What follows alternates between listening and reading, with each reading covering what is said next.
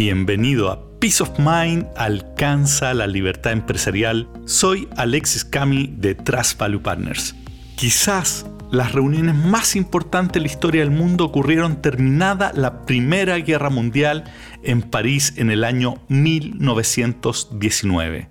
En ellas participaron 32 países, no fueron invitados los derrotados, particularmente los alemanes y los otomanos, y fue liderado por lo que se conoció como los cuatro grandes, el presidente de los Estados Unidos Woodrow Wilson, el primer ministro británico David Lloyd George, el primer ministro francés George Clemenceau, no sé cómo se pronuncia eso, y el primer ministro italiano Vittorio Emanuele Orlando. Se dice que estos cuatro líderes se reunieron más de 140 veces para llegar a decisiones trascendentales, las que luego fueron ratificadas por el resto de los participantes. Esta conferencia, conocida como la Conferencia de Paz de París, redefinió un montón de cosas. Redefinió Europa en varios sentidos, dio origen a la Liga de las Naciones, hoy la ONU, que entre paréntesis, bueno, el trabajo que está haciendo deja bastante que desear, pero bueno, generó también los cinco tratados de paz con las naciones derrotadas. Probablemente el impacto más grande vino del Tratado de Versalles, en el cual se le asignó la culpa de la guerra a Alemania, imponiéndole una fuerte, una tremenda, tremenda reparación económica, además de un fuerte debilitamiento a sus fuerzas armadas. Si bien finalmente Alemania pagó una mínima parte de lo que decía este tratado, hay bastante consenso que la gran culpa y humillación generada a los alemanes durante este periodo fue el caldo de cultivo para el surgimiento del nazismo años más tarde, lo que llevó después a la Segunda Guerra Mundial que acabó con el 3% de la población del mundo. Esto es del orden de 80 millones de personas, dos tercias de ellas eran civiles y además generaron las terribles atrocidades del holocausto. Para bien o para mal, las reuniones tienden a tener muchísimo impacto y eso también es cierto a nivel de tu empresa. Como te comenté hace algunos episodios, hay empresarios que no se reúnen con su equipo de gestión y solo tienen reuniones uno a uno con sus gerentes. Y en cambio otros pasan mucho tiempo en reuniones grupales. En general los empresarios tienden a ser binarios, es como que se dividen entre los meeting haters y los meeting lovers. Pues bien, como en general en la vida, ambos extremos son malos. Pocas reuniones atentan contra la coordinación, generando mucho ruido interno, mientras que muchas reuniones tienden a ser una pérdida de tiempo y recursos. Se estima que en Estados Unidos cada año la pérdida por reuniones improductivas alcanza la enorme suma de 37 mil millones de dólares y va subiendo cada año más. De hecho, los ejecutivos en el país del norte consideran que más del 67% de las reuniones que tienen son un fracaso. ¿Qué es lo que es un fracaso? Habría que hacer un doble clic ahí, pero te muestra que la evaluación es bien mala y la verdad es que eso es bastante la norma. Para saber si tus reuniones están siendo efectivas, Evalúa su beneficio comparado con el costo que tienen. Para el cálculo del costo simplemente estima el tiempo que tu equipo está reunido y multiplícalo por el costo hora de los participantes. Cuando tengas la siguiente reunión, pregúntate si el beneficio es superior a lo que te está costando. De hecho, al menos deberías exigirle el doble de su costo. Así, por ejemplo, si calculas que la reunión te está costando 500 dólares, al final de la reunión pregúntate, yo pagaría mil dólares por esta reunión o esta reunión le agregó mil dólares de valor a la empresa. Si la respuesta es no, tienes un problema. Bueno, y si quieres un formulario que pueda ayudarte para evaluar tus reuniones, entra a www.trasvp.com slash reuniones y descarga el que usamos en las evaluaciones con nuestros clientes. En todo caso, siempre puedes mejorar la relación costo-beneficio a través de hacer más eficiente las reuniones. De esto hablamos en el episodio 16 cuando un empresario me hizo una pregunta sobre cómo disminuir el tiempo que estaba pasando reunido y le recomendé tres puntos. Exigir una agenda, cuidar al máximo durante la discusión de no desviarse de ella y hacer reuniones más cortas de modo obligar a ser más concisos. Te recomiendo que lo escuches porque todo lo que hablamos ahí es complementario a lo que vamos a conversar hoy. Pues bueno, dada la importancia de las reuniones, hoy quiero profundizar sobre un tipo de reuniones muy importante. Tan importante para tu empresa como lo fue para la historia del mundo la reunión que te comenté al principio. ¿A cuál me refiero? A la reunión semanal de coordinación o como la llamamos nosotros en Trust la RSC por sus iniciales. Si solo fueras a tener una reunión con tu equipo, esta es la que tienes que hacer. Pero si la haces mal, es muy cara, pues involucra a los ejecutivos más caros de la empresa y a ti mismo. Su importancia es tan grande que hablaremos de ella hoy y la próxima semana. En el episodio de hoy te contaré su estructura general y en la semana siguiente conversaremos de otros elementos importantes de esta reunión. La RSC o reunión semanal de, coordinación, como su nombre lo indica, es una reunión semanal. No hay mucha creatividad ahí, pero es importante que tiene que estar fija en tu calendario en, eh, semana a semana. Debe durar entre 60 y 90 minutos y la debes tener junto a toda tu primera línea esa reunión tiene el propósito de asegurar la coordinación en tu equipo para el resto de la semana. Por eso mismo, ideal que la tengas, por ejemplo, los lunes a primera hora. ¿Cuál es la estructura óptima de esta reunión? La siguiente. Partes tú hablando, dando cualquier información relevante sobre lo que está pasando en la empresa.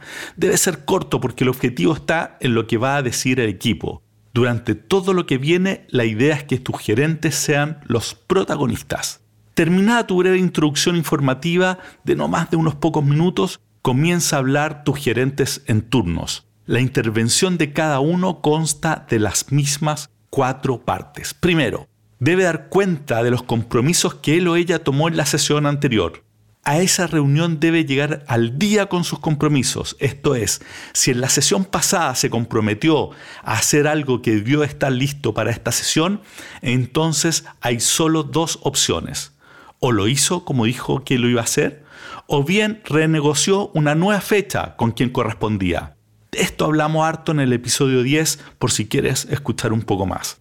El estándar que hablamos en ese momento es que él tiene que primar en todo momento. Así, por ejemplo, si en la reunión pasada acordó resolver un problema con un cliente, entonces cuando llegó la nueva reunión lo tiene que haber resuelto. Y si por cualquier razón no lo pudo hacer, tiene que llegar con una nueva fecha de cumplimiento ya acordada con la contraparte.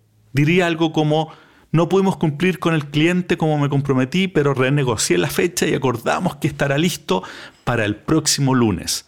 Entonces, en la primera parte de su intervención, da cuenta de cada compromiso tomado y el estatus del mismo.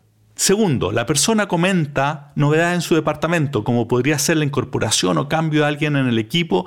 Y segundo, comenta de cómo van los principales indicadores del área. Por ejemplo, si es el gerente de venta, diría, vamos en línea con lo proyectado en ventas y deberíamos terminar con, no sé, 5% arriba de, de presupuesto.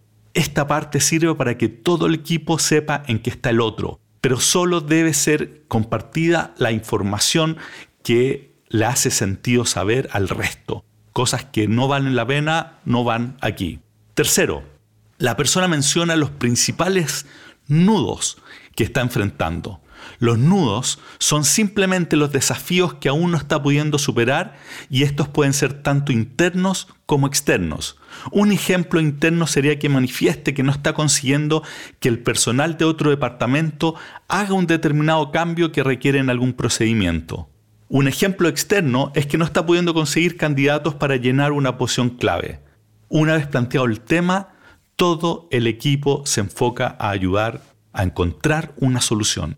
Esto puede ser a través de proponer acciones concretas que uno puede tomar, por ejemplo, liderar el cambio del procedimiento en el caso del nudo interno o sugerir otro headhunter para la búsqueda de la persona, en el caso del nudo externo que reciente comentaba. Esta etapa opera muy parecida a un mastermind, del cual hemos hablado harto y particularmente en el episodio 5. Lo importante aquí es que el foco es resolver el problema y todos deben actuar en pos de ayudar al que está planteando el desafío. Un punto importante de esta etapa salen también los compromisos que se van a chequear en la siguiente sesión. Y cuarto, para cerrar la participación, la persona cuenta él o los principales objetivos que tiene para la semana. Por ejemplo, si es el gerente de compras, diría algo como, para esta semana mis principales objetivos son lograr que despachen el próximo envío antes del jueves y cerrar el nuevo proveedor en determinado ámbito con una disminución del 10% de los precios que hoy tenemos. Bueno, esta parte es cortita también y ayuda a entender en qué va a estar el foco en los días que vienen. Terminados estos cuatro puntos, la siguiente persona procede con la misma dinámica y se continúa haciendo hasta que se completa la vuelta por todo el equipo. El tiempo por persona debería ser de unos 15 a 20 minutos máximo cada uno. El cierre idealmente debe ser con palabras tuyas animando para lo que se viene por la semana. Que la reunión termine en un punto alto, una confesión sí, a mí esto nunca me ha salido tan bien, pero es excelente si tú puedes hacerlo.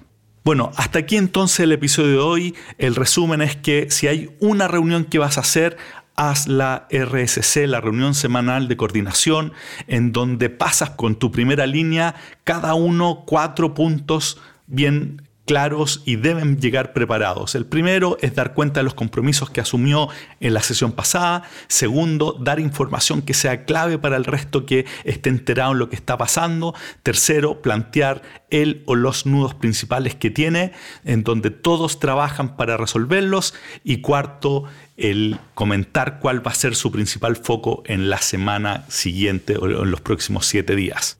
Si haces esto, vas a eliminar un montón de interacciones durante la semana, vas a ayudar de que la información fluya. Y bueno, hay otras cosas que, de las cuales tenemos que conversar sobre esta reunión, que las vamos a conversar en el próximo capítulo, como temas de quiénes deberían participar, los roles a cumplir, qué es lo que no debes tolerar en estas reuniones, entre otras varias cosas. Así que sigue acompañándome en esta conversación y si estás con problemas para estructurar las reuniones que tienes que tener en tu empresa, escríbeme a alexis.cami.com o métete en nuestra página web www.trustpp.com. Te podemos ayudar a hacer que esas reuniones funcionen, que no sean un gasto eh, de una pérdida de tiempo como, como la mayoría de las que hoy día ocurren en el mundo de los negocios. Así que con eso terminamos. Ahora sí, como siempre te pido, reenvía este episodio a cualquier empresario o líder de organización que creas tú que le pueda servir